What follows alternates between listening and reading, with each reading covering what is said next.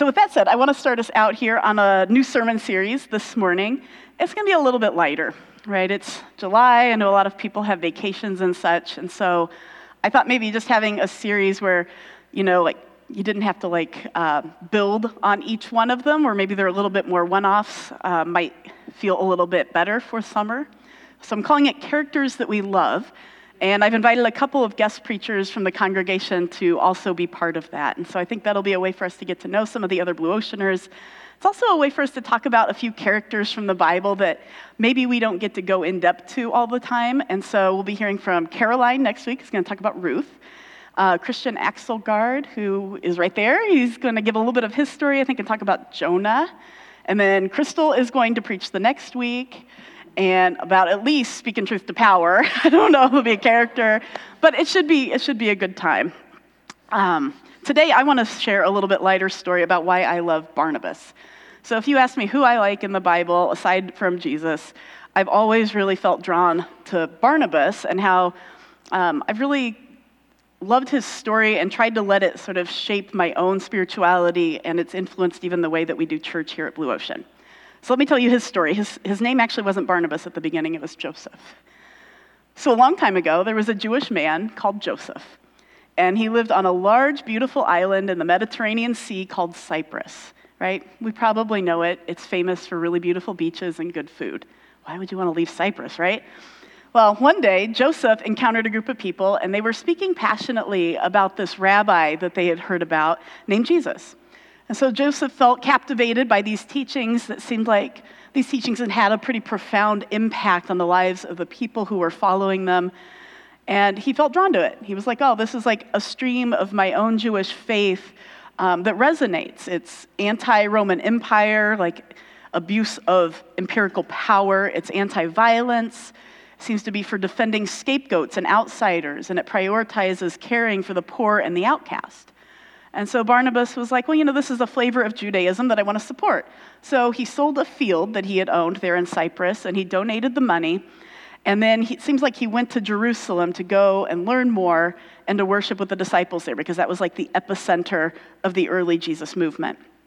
And so then, as the different leaders got to know Barnabas or Joseph, they gave him the nickname of Barnabas, which meant son of encouragement presumably because that fit him. And I thought, well, who wouldn't want to be around like a son of encouragement?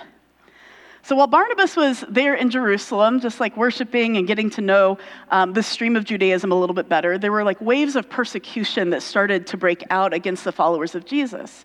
And those waves were being led by a man named Saul, who was sort of a high ranking religious leader who was going around and he was killing followers of Jesus and he was putting them in jail.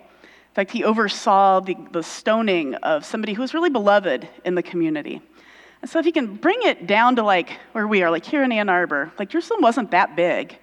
Like, we're pretty familiar with at least a lot of the other churches in the area. And a lot of us have connections to people within these faith streams, right? And so you would hear about, like, oh, I know that guy. Oh my gosh, he was killed. Did you hear about that? And then it says, going from house to house, Saul dragged off men and women and put them in prison. And many, um, yeah, put them in prison. I'm going to pause there for a second. So it's like you'd be hearing about these different people, like, oh my gosh, did you hear about the Sandas? Sorry, Paul. oh my gosh, they got put in jail. Did you hear about this, right? Like, so these were like people um, that everyone knew, and it was really terrifying. And so many of the followers of Jesus just started fleeing the city for their lives. Well, not long after that, Saul, he started to head up to Damascus to try and go gather up some of those people who had fled Jerusalem from him and anyone that they may have influenced. And he asked to be able to drag them back to Jerusalem and put them in jail. Well, on his way to do that, we know something strange happened. Many of us know this story, right? He had a vision of the resurrected Jesus, and he heard Jesus saying to him, Saul, Saul, why are you persecuting me? And when you have that that moment of realizing that, like, oh my gosh, this thing that I thought I was doing so fervently to please God is actually having the opposite effect. And what I've been doing has actually been causing so much harm and such a mess with this misplaced zealousness.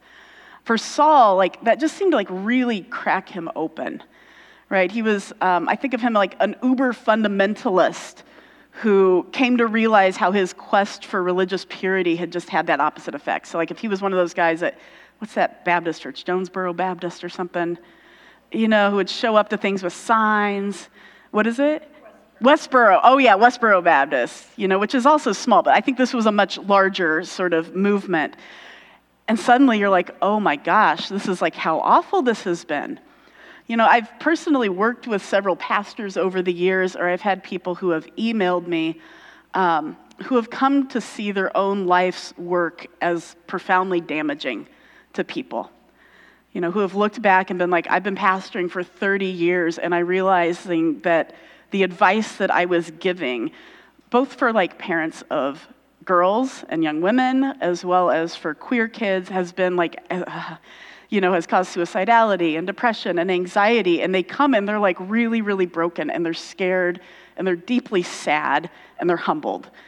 Um, and they come to know, and I would include myself in that to some extent, right? I've had my own changes of minds about different things. It's when you start to really understand God's grace for us in our human mistakes.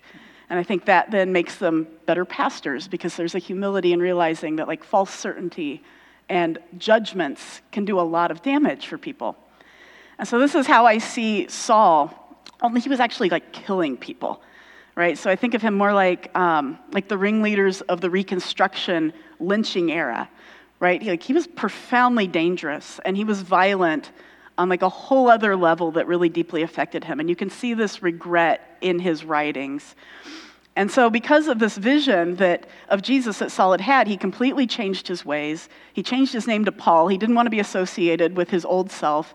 He made his way to Jerusalem, like Barnabas did, to go and meet with the, the leaders of the Jesus movement, and he wanted to apologize and join, join them, but they understandably wouldn't meet with him.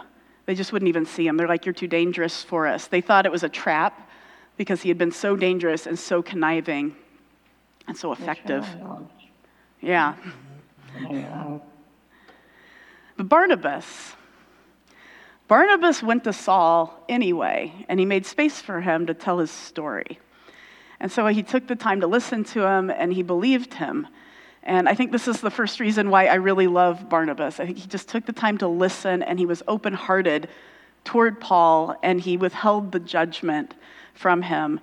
And then he took him to the other leaders. And I'm sure Paul was still a little rough around the edges with his theology, right? As we all are when we're kind of coming out of that space. But he took him and he advocated for him. And so Barnabas was the reason that Paul was accepted by the leadership as sincere.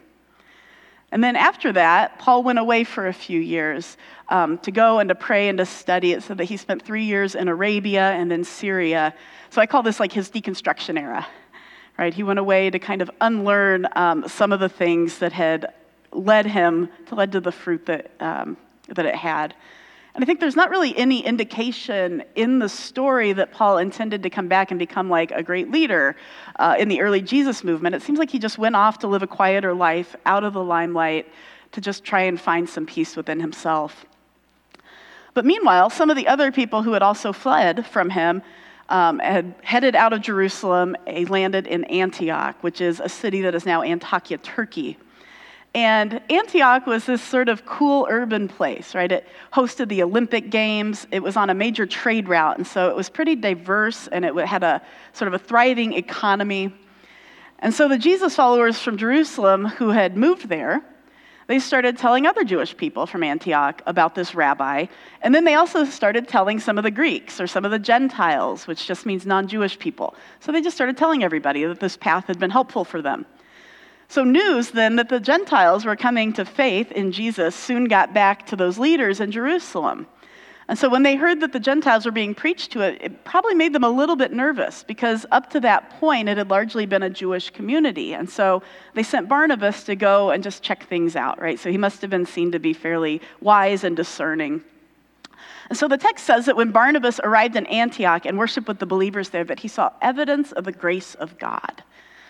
And so I imagine what that means is that he walked in this sort of cosmopolitan church and he saw Jewish people and Gentiles, and he saw people from different ethnic backgrounds and social backgrounds just worshiping God together and filled with the Spirit, and the evidence of that being love, joy, peace, patience, goodness, kindness, faithfulness, gentleness, self control. Thank you, Music Machine, right?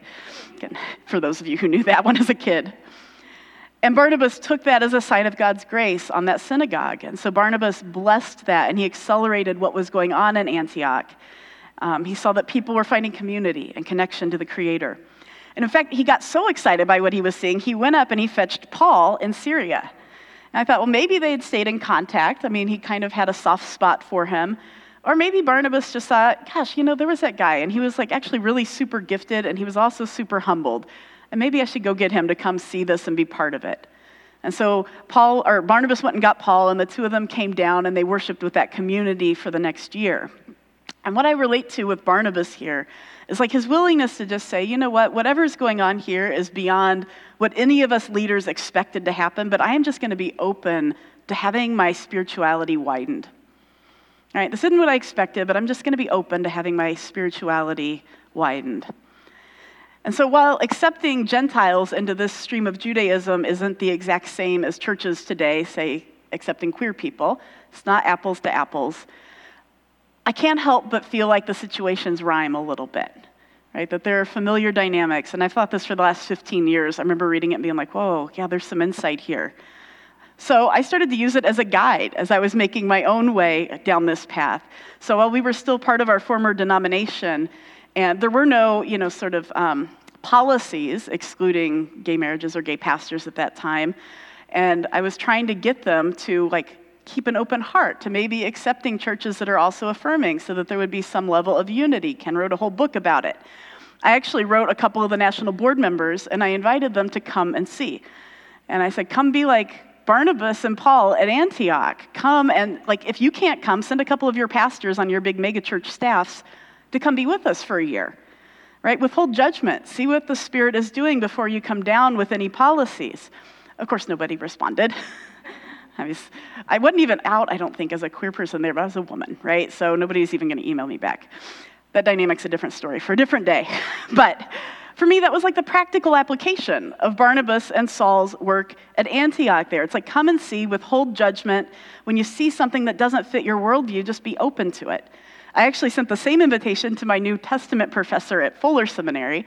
I'd taken it online, so she didn't exactly know who I was. Um, but a few years after we planted this church, she became the dean and then was overseeing their new policies, kicking out queer students who were contacting me and kicking out, um, firing affirming professors, one of whom had contacted Ken. And so I just wrote to her and said, Look, I was your former student. I'm queer. We have a church. I think it's really beautiful. Why don't you, like, we'll find a way to pay for you to come out and just be with us and see. And she also did not respond. so after the year that Paul and Barnabas worshiped at Antioch, the church then sent them out on a journey to go start some new, like, inclusive faith communities. And I don't think either of them went to Antioch expecting to do that, but they felt like that was an important and helpful thing given what they were seeing. Right? And so what I imagine there is, you know, we just looked at like the Roman Empire's impact all through Lent, right, on the Jewish communities.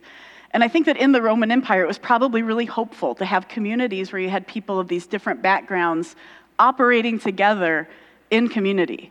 Right, we talked about the extensiveness um, of slavery in the Roman Empire, how it was like 30% in some areas. And there were slaves that were worshiping as equals with wealthy people, and this was like really revolutionary. There were Romans worshiping with minority groups. And so something unexpected happened. Pretty soon, so many Gentiles started to come to faith in Jesus that they outnumbered the Jewish believers. That won't happen with queer people. We're only like 4%. but, but this was like a major demographic shift, right? That happened very quickly in the early church.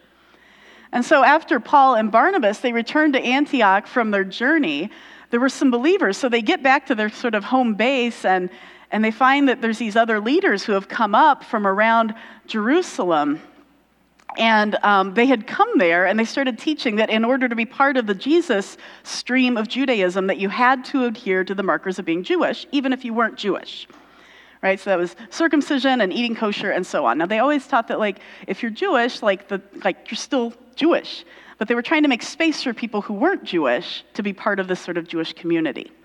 In Antioch, they had found that some of those things were a pretty big barrier to acceptance in the community for the Gentiles. And you can imagine, especially for the men. If you're not circumcised when you're a baby and you're like coming in at 50, like you don't want to do that. So Paul and Barnabas got into a really big argument with these men. And eventually, Paul and Barnabas and some others went down to Jerusalem to meet with the leaders and sort of discuss it and have it out.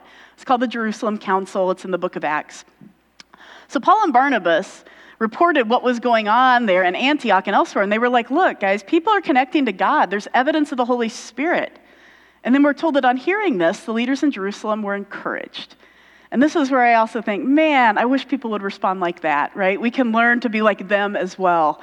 These demographic shifts can feel scary, but they were like, okay, you know what? This is good. And so the leaders in Jerusalem, including Jesus' brother James, agreed with Paul and Barnabas and Peter, and they placed very few requirements on that church in Antioch. So Barnabas was, was part of leading a big change process that opened up the faith community to a broader, more diverse group of people whose beliefs were a little bit at odds with some traditionalists. You know, and we know that some of those traditionalists were able to come along, right? And they were able to say, like, okay, we can see God in this. We might keep doing our thing, but you do you, and we will bless it. Like, who are we to judge? And to me, that is like just a beautiful element that is at the core of our faith. I love Barnabas' open heart. I like his adaptability. He seems like he's kind of easygoing. I feel like we would have been really good friends. Um, I like that he brought other people along, right? That he wasn't like, I'm just going to do this on my own and kind of be a big name. He's like, I'm going to go get that guy Paul and I'm going to go hang out with John Mark. And, you know, Paul was still considered a little bit sus, but he's like, you know, I, I can see that guy's heart. You know, he's a little bit scary, but that's all right. He also cared for the poor. He was really helpful in raising funds for when there was a famine in Judea. And what I really like, I think, is that he was just always watching for the spirit outside of his own camp, so to speak. Right? He was just always watching to see, like, where is God at work, even if it doesn't look like what I think it should look like. And so that's what I hope that we can emulate in our own faith and in our church, having eyes to see where the Spirit is moving outside of our comfort zones. And that's the kind of faith that I hope that we're shaping. So that's why I love Barnabas. It might be something to like think about this week. I hadn't really thought about that, but like if there's anybody that you really relate to and you want to just like email about it, I would love to hear that as well. All right, so for our meditation, we usually do about a minute of silent meditation or guided meditation. And what I thought I would do for this one is mostly silence. Obviously, you know, people and it's not people and babies, like babies aren't people. Somebody was correcting me on that babies and adult people, we make noise, and that's fine, but a little bit of silence. But also, um, I, I want to invite us to maybe meditate a little bit on Ephesians 2, and I'm just going to repeat this for a second, if we can get it as a mantra here. Christ is our peace, who has made us one. Christ is our peace, who has made us one. He has broken down the barriers which divided us. Christ is our peace, who has made us one he has broken down the barriers which divided us. Christ is our peace, who has made us one. He has broken down the barriers which divided us. We'll just hold that in silence for a moment.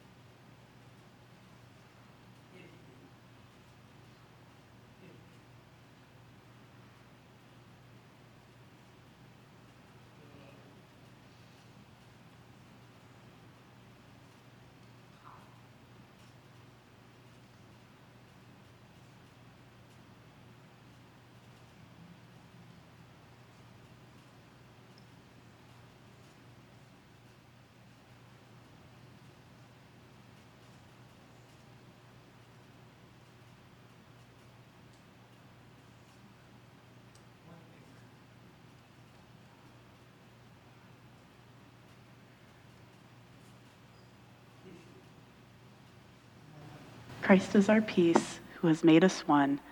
He has broken down the barriers which divided us. May that be the kind of faith that we cherish, that we nurture, that we're able to pass along. I ask, Spirit, that you would give us hearts that are open and minds that are open, and that we would relinquish the judging to the only one who is actually aptly able to judge our hearts. That you would give us eyes to see where your spirit is moving and an openness to it moving in ways and among people for whom we are totally and completely surprised that are outside of our box. And may we be able to move alongside with you in whatever it is that you're doing in those streams. Come, Holy Spirit. Amen.